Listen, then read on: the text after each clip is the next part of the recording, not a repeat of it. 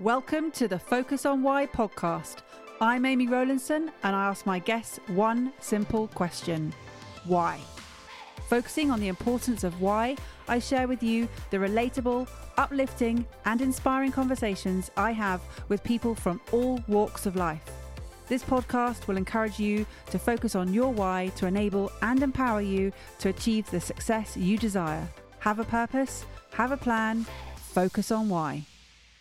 Before we start, I would like to draw your attention to what I can offer you as a master coach.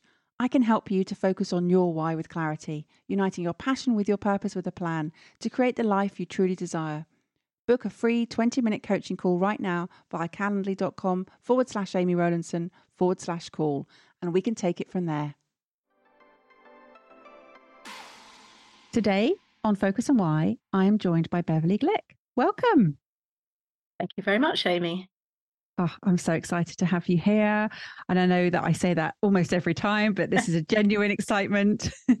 so, what is it that you're focusing on at the moment, Beverley? My current focus is on my book, which I started writing like so many people wrote books during lockdown, and I was one of those people. And I've got to the point now, which is a very exciting point, which is handed in my final draft, and the title has just been confirmed. And I'm currently looking at book cover designs. So the title of the book is In Your Own Words Unlock the Power of Your Life Stories to Influence, Inspire, and Build Trust. Wow, say that again because I, I just want to hear that again. it's called In Your Own Words unlock the power of your life stories to influence, inspire, and build trust. Now, influence, inspire, and build trust. Why is that important to you? Well, influencing, I think, is important primarily for the business audience that I'm aiming at.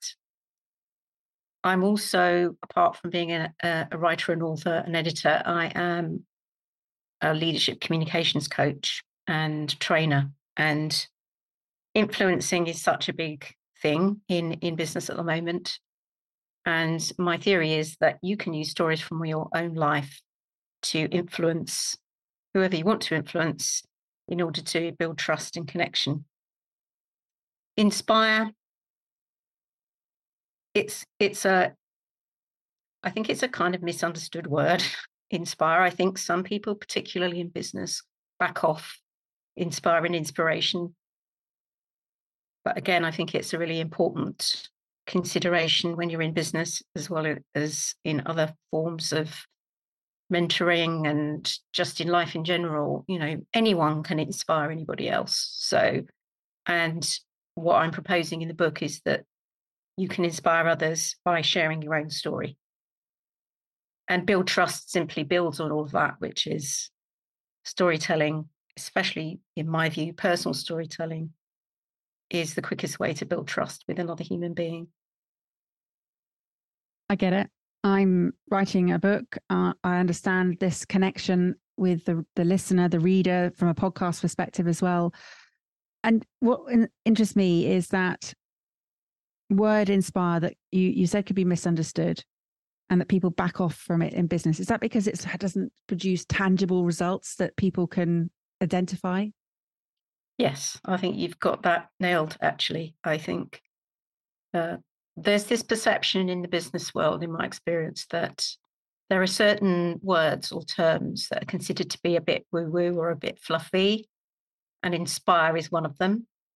And even though I think a lot of people in corporate life will be quite happy to be told that they're inspiring, it's it's a word that they're sort of a little bit uncomfortable with at times and don't maybe fully embrace as much as a word like influencing. And this kind of circles back to my fascination with words and language and the impact that they can have. And what the book outlines is a process that the reader can use to identify the words from their own lives at different stages of their life, from childhood all the way through to where they are now, that have had a significant impact on them and particularly words that are still inhabiting their consciousness, that are impacting their behavior, their leadership, their attitude to life, and their beliefs. And to to really examine those words and, and figure out what's the story I'm telling about these words right now and how are they influencing me? And also, how can I use these words to inspire others by telling those stories and sharing them? Now, I share your fascination with words and language.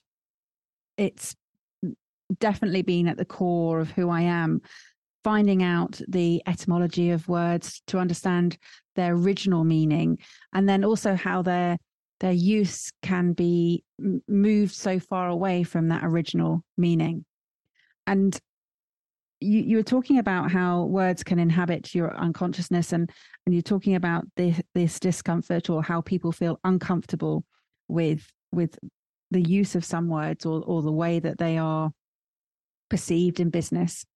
What is this facade that people are keeping up or or needing to have within the business world where they feel the, the need to push away anything that's woo woo or fluffy i think it's a general discomfort with the intangible side of life as you say.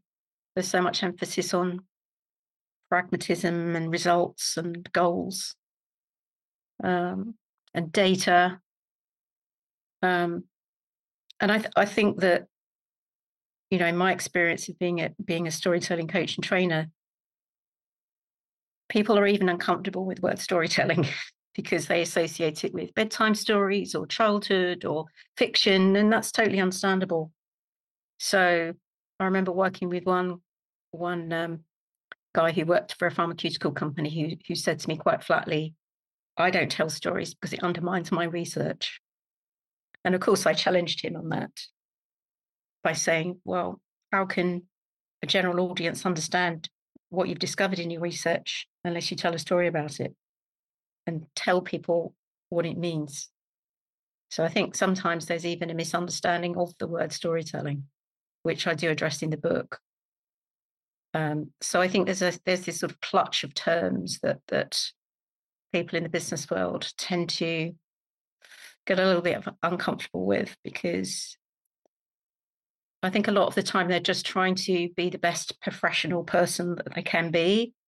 And I think it's a challenge for some some people to bring their personal story into the professional realm.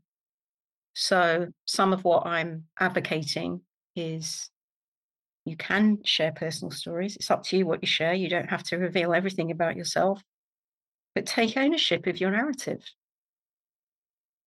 Bring it into your whole life, not just your business, your business life and your personal life should not have a dividing line. And I think a lot of the a lot of those barriers have been broken down now with uh, after the pandemic and with hybrid working and and people having to be on screen and show where they live and having children in the background and that's that's that started to break down some of these barriers. So i'm seeing that there has been a shift and certainly the training company that i work for ginger leadership communications are seeing a really increased demand in for storytelling training now.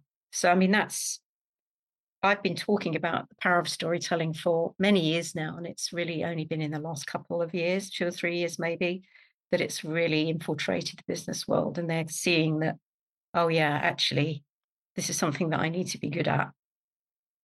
It's a skill that I need to master. It's a very powerful way of connecting with people emotionally that can be done in business context. I think the way that I write about it. It's done in in a quite structured way so that you are always in control of what you share. Um, this is not my original quote, but I always use it. Always tell a story from your scars, not your wounds. Nobody wants to hear a story that's still like so painful for you that you can barely tell it without breaking down. That's that's not good for you and it's not it's uncomfortable for an audience. So only tell a story when you've reflected on it, you've been through whatever the experiences you're talking about, you've been through it, you've got a different perspective on it now, and you can extract the wisdom from that story. and, and share the lesson that you've learned.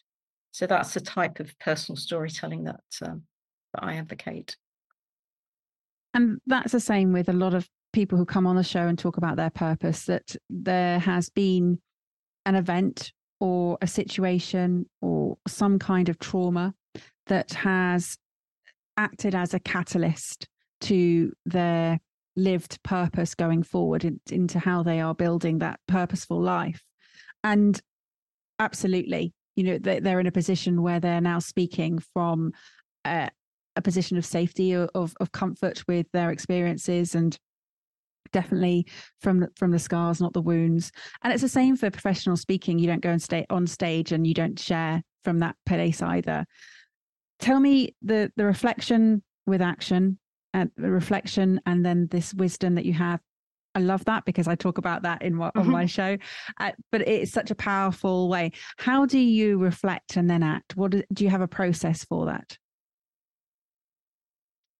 The way that I do it, and I mention this in the book, is that I write a story about it. And I don't just write a story about what happened as I remember it. And there's a whole other conversation that you can have about memory and how we remember things and whether we remember things accurately. So at the end of the day, we only have our edited reality. We only have what we the story that we tell about the memory. Um, so there's that. But I also write the story of what of what could have happened but didn't. I'll give you an example. So one of those the one of the the hardest most painful moments of my life happened when i was 16 uh, i was just about to sit my o levels and my dad had a stroke he was only 46 and it was a catastrophic stroke he was partly paralyzed and and brain damaged and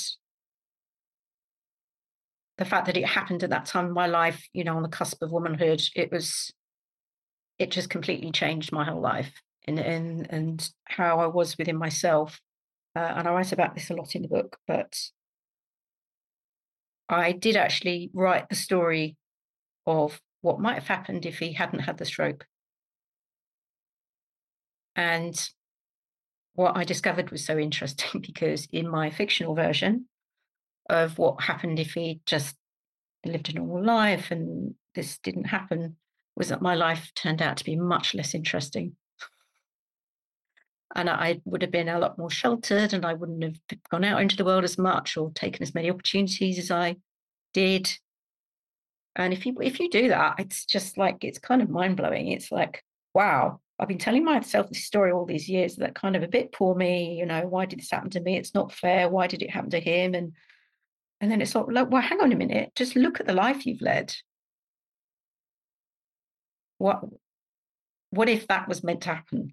I know, yeah, it was painful. We all have painful experiences. But when I was writing the book, um, and as I said, I've I've reflected an awful lot on this story of my dad.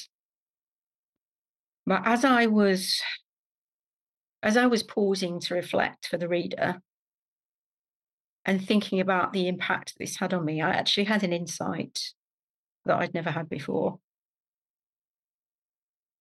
and I, I want to read it to you because it was just so powerful when it, when it came to me. So, my dad's stroke severely affected his ability to communicate.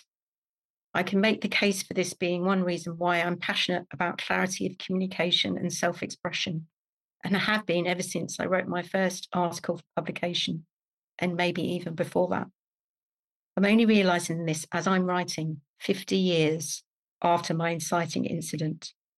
It's the gift that keeps on giving. Wow. The gift that keeps on giving, this insight that you had and the clarity around this need for or not need but a desire to have effective communication and the ability to have self-expression. As you say when you when you not aware that you don't have that you're not aware that it's missing you know it's only when it's taken away and you see that do you see what a, a gift that is to have the ability to be able to communicate uh, with clarity? And going back to the trauma that you had and I've spoken about trauma with Dr. Susanna Peccei in, in episode 366, and it's it's so powerful. And we and we talked about how a lot of people in the personal development space call it a gift, a particular trauma. And she said, absolutely not. It's definitely not a gift. I would never choose to call it that. And I and I, as I said earlier, it's a catalyst. It is something that then has a shift, a profound shift in your course of life that then sets you on this life of choice, but also of awareness. You know, it's a really enlightened moment. And as you said, it's hard. You know, the sliding doors moment, you would you don't know what the alternative reality is. You just know that the reality that you have, that you're living right now, uh, is what you're what you are experiencing. And it it is fascinating that something from 50 years is still having an impact not only for you, but that you're you're taking that in and and and putting it down on paper so that it also becomes uh, impact with legacy as well. Mm. Yeah, yeah, legacy is really important to me as well. Uh, I mean, just to cover off what you said about trauma, yeah, I would never say that the trauma was a gift, but I think the it was the insight that was the gift rather than the trauma. Yeah. So it's that that the act of reflecting back on something that happened 50 years ago, the fact that I can still have a fresh insight about it even now was what the gift was for me. Mm. Um, if I could choose not to have that trauma, I'm sure I would have chosen not to have it. Do you know what I mean? So I, I totally accept um, accept that uh, that observation. Um, but it, it it really gave me a chill when I, when I had that realization, and I think for me that's the beauty of stories because they they they they're not set in stone. They never are. They're always they're living things that the they don't just sit there and that's the only story you ever tell. Every time we share a story about something that's happened to us, whether it's yesterday or 50 years ago, we're going to tell it slightly differently according to how we're feeling about ourselves, where we are in our lives. Um, and that's that's the fascination for me um, because we are storytelling animal, animals, as the author Jonathan Gottschall said. So we we understand the world in story form. That's the only way we can make sense of the world and our experiences. We cannot not tell stories. You mentioned legacy was important to you. Share a bit more about that. It's it's uh, a lot of that is to do with my age. I am 66 and uh, the culture tells me I should be retiring. Although that's not really in my consciousness, but what is in my consciousness is what I want to do with the rest of my working life. And um, so publishing this book was a really important piece of that legacy. Um, I've been a I've been a writer for 43 years now, or maybe longer.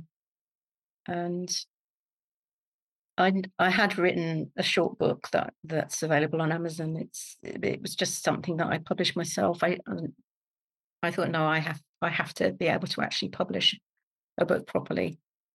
And you know, if I if I go tomorrow, it will be there, and the story will live on. So that was the important piece for me of, of legacy.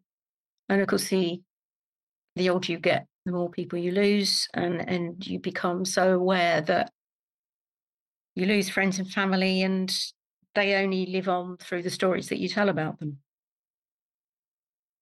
And um, I didn't want to rely on social media being the only thing out there that told my story.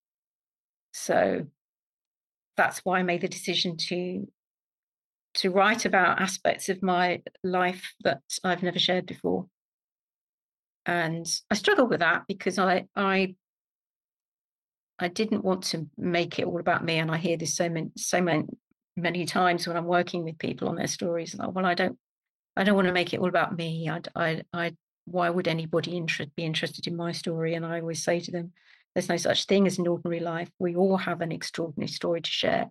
So then I had to I had to walk the walk you know, okay, if I'm telling other people to do that, I have to have the courage to do this myself and trust that people will be interested enough to read my story and that they can learn from the way I've told it, whilst also appreciating my story. And my hope is that they, that readers will be able to find themselves somewhere in my story.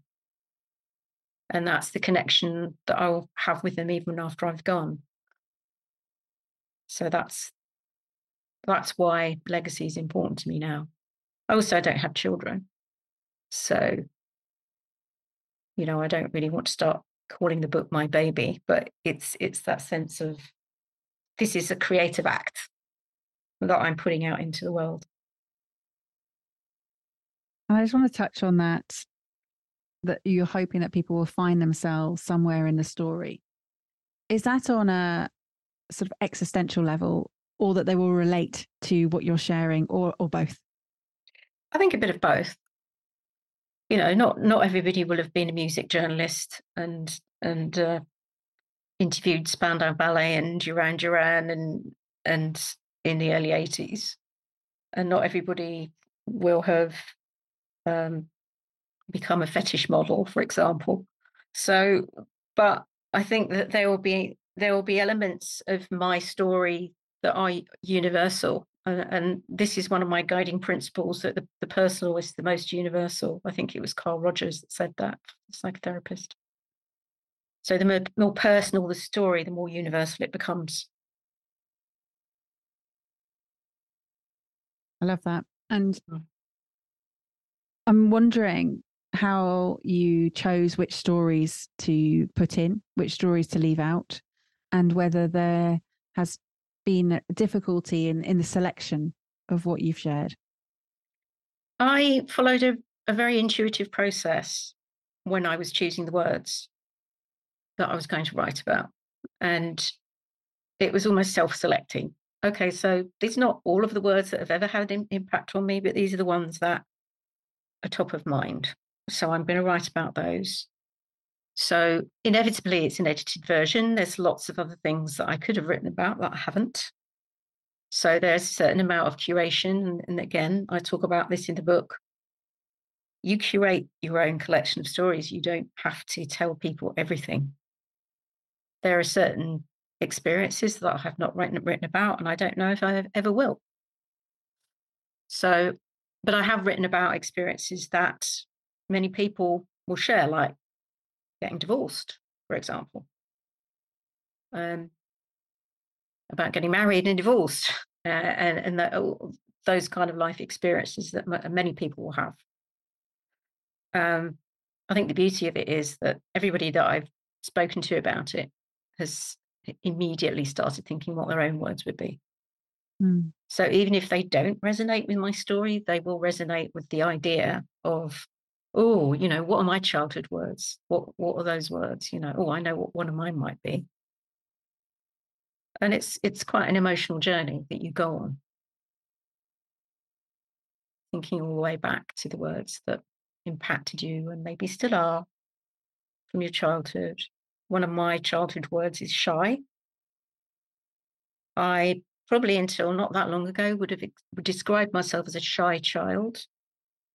But what I write about that word is actually it was a really limiting label for me. To perceive myself as shy and being being told I was shy was not helpful. And it was only years later when I understood what an introvert was that I could reframe that experience and think, oh no, hang on a minute. Every time a school report said Beverley doesn't put her hand up in class. Beverley doesn't take part in class discussions. It was it wasn't that I was faulty or um, less intelligent. It's because I was an introvert. So I talk about words as being um, unhelpful labels or words that are carelessly weaponized. And what other words have you included in the book? I'm thinking about uh, so that's one of my childhood words. Uh, my, I mean, the, the, the one word I've, the way I describe it is the one word that rules them all is stroke, which I've already talked about. And uh, from my adult life, I've I've written about uh, being an editor, um, being a writer, and just the interesting choice there that I chose writer rather than journalist, even though I'm very proud of having been a journalist for many years. Uh, as I said, I started out as a music journalist and then went on to work for a number of national newspapers. So it's interesting the selections that I made. Uh, I also wrote about the, it's, it's more of a, a term than a word, but neuromantic, because I was the first person to coin that term and have it appear in print. And interestingly enough, somebody posted on, posted on Twitter today the article which had that as a headline, which was the first ever interview with Spandau Ballet that was published 43 years ago today. Believe the timing. So that's another one I, I write about. Um, I write about intuition, precision, soul. I write about um, fetish, dominatrix. So some some really quite adult words, and um, when I when I reach the end, which is when I talk about wise words, I have solitude, grief, unspoken, but also spoken, clarity, contentment, surrender, and God. Incredible collection of words. And my my mind instantly sort of sees these as as key pivotal moments in your life almost. So it's almost like this is a an autobiography.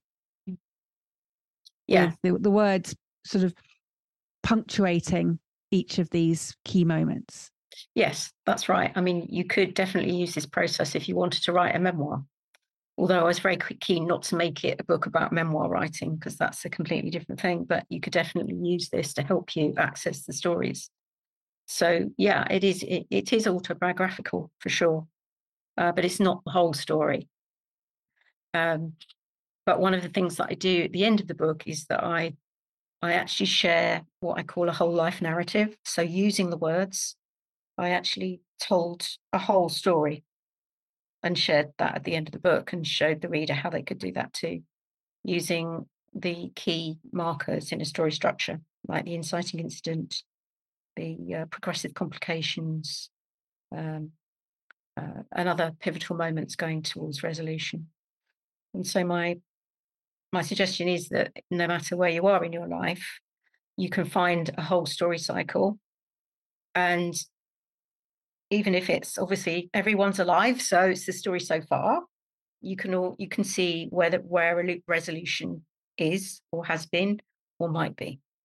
And if you don't feel you've reached a resolution yet in your one particular story cycle, how would you like to get there? What do you think the resolution might be?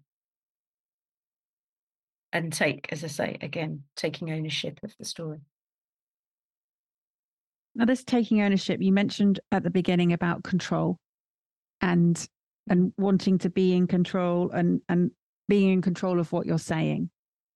How much is that a dominating feature for you to to remain in control when writing or to have some inhibit, inhibitions or, or allow your intuition to take over? I think that I think I allow my intuition to take over, but in in a kind of contained way, if that makes sense. So I'm always very careful not to overshare. Um, but I I have used the, the, my writing process is quite often just the kind of stream of consciousness writing. So I would take a word and I would just keep, I would just start writing and and I wouldn't stop for a, a few minutes, and that's that's the process that I recommend in the book for everyone to use, just to write without editing and see what comes out. Obviously, I've not used absolutely all of it, so it's not like I've shared the stream of consciousness in the in the book. Um, but that's what I, have used as my material to then come up with a, a more concise entry. And because my suggestion is that what you're doing is you're creating a, a life dictionary and you can obviously you can add to that whenever you want to um i don't know I, it's an, an interesting question it's like how would i have approached it if i just completely gone with my intuition And I think that speaks to my personality because I'm I, I am very intuitive, but I'm also very structured. So I think bringing those two together is what I've done in the book. You know, by creating this process, it provides hopefully it will provide a container for the reader because quite often people don't really know where to start with storytelling, especially if it's about themselves. They don't know where to start. They don't know where to look. So my my theory, which I hope is is going to work for people, is that they if they use this process of these significant words, that will give them a gateway to access their stories in in a in a way that's that's easy for so it's easy for them to focus on uh, what what's most meaningful to them. And talking about what's most meaningful, how does the purpose wrap into your work? Well, this is actually something that obviously I've, I've thought about this over the years, and I think it's probably changed over the years. You know, I I think when I was thinking about it the other day, I thought, well, what's my what's the absolute highest level of, of this beyond helping people tell their stories and helping people connect with other people through their stories? Uh, I th- I think it's because I believe the world would be genuinely be a better place if everyone had the freedom to express themselves with clarity and authentic- authenticity. So clarity is hugely important to me. Uh, I've believed that, you know, from the very first days of, of being a completely untrained journalist. And so for me, journalism was always about communicating with a mass audience in a way that was easily understood and and doing it in a way that was clear and and even it, very early on in my career when i was writing about bands it was always really meaningful to me when i got a letter from a reader saying thank you so much for your review of X band. You know, I went out and bought the album, and you're right, it's absolutely brilliant. And just sort of connecting people to the music they love and realizing that my my way of writing was connecting with people and was in a meaningful way. So it's always about meaningful connection. And that is one of my top values is is meaningful connection and at the moment, the way that I live that out purposefully is through helping people find their voice in the written and spoken word and helping them find the wisdom and the treasure in their own stories.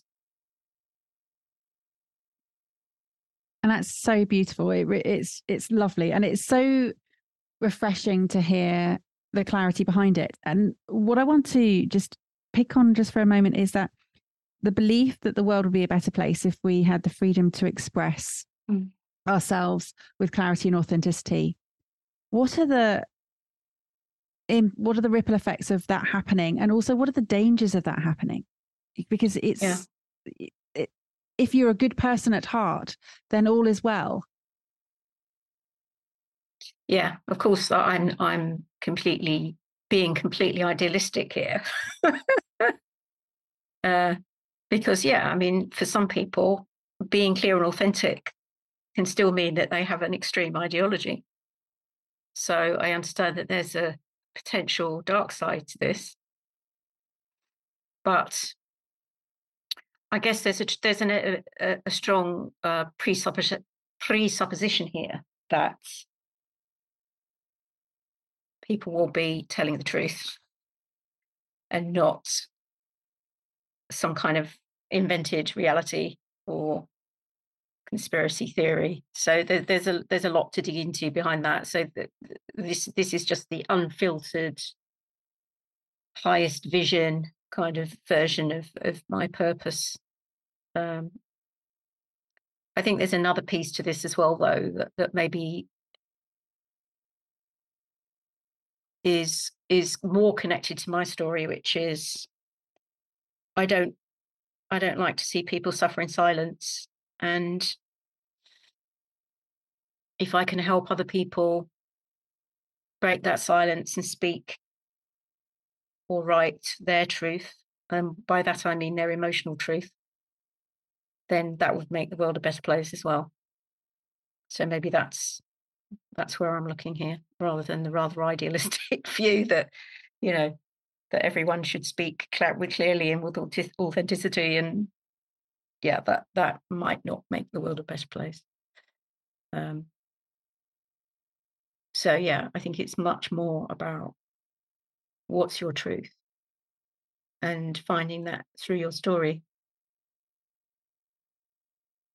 and the the love and passion that you had when you were working as a music journalist. Mm. Mu- music is a, an incredible art form in terms of connection, meaningful connection, and and speaking the truth. And and often the the words, the lyrics speak to people in so many different ways because you it is very personal to the individual who's receiving it and, and can be taken differently the same with what you're doing in terms of your writing mm. that so everybody will be i'll rephrase that all the readers that take each of your different words will then take that depending on their own personal experiences and their own beliefs and their own meanings very differently.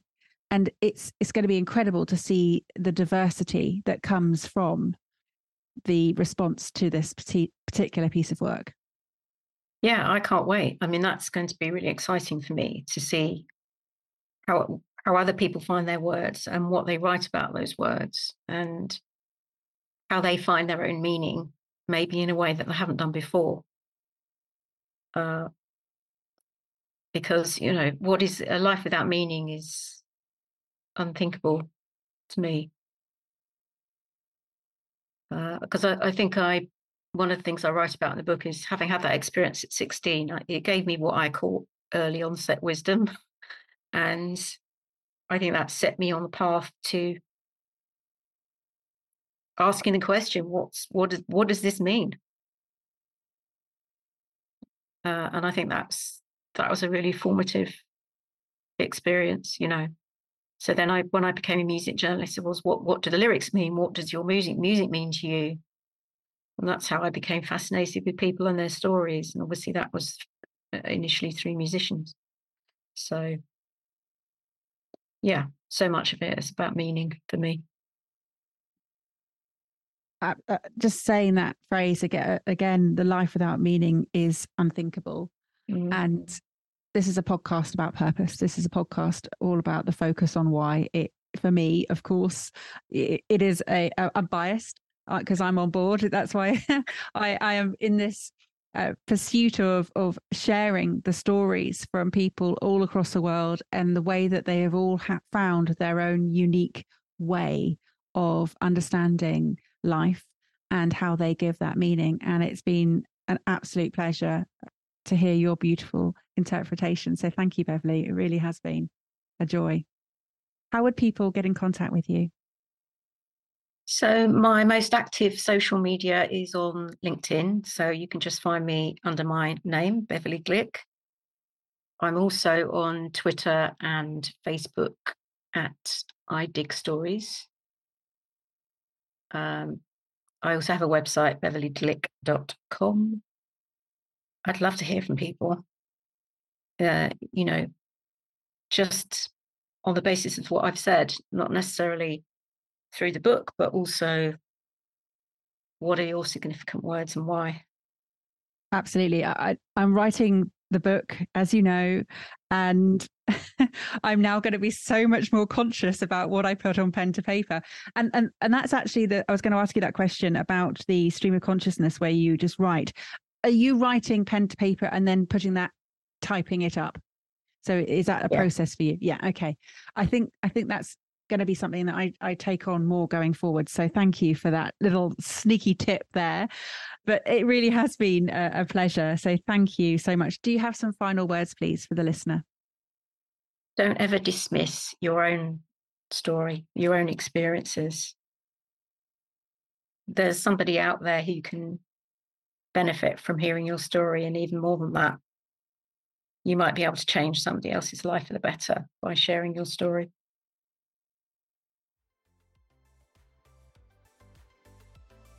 How has this conversation had an impact on you? What value have you received from tuning in? What are your reflections with actions? Please take a moment to leave me an Apple Podcast or Spotify review sharing how Focus on Why has made a difference to you today.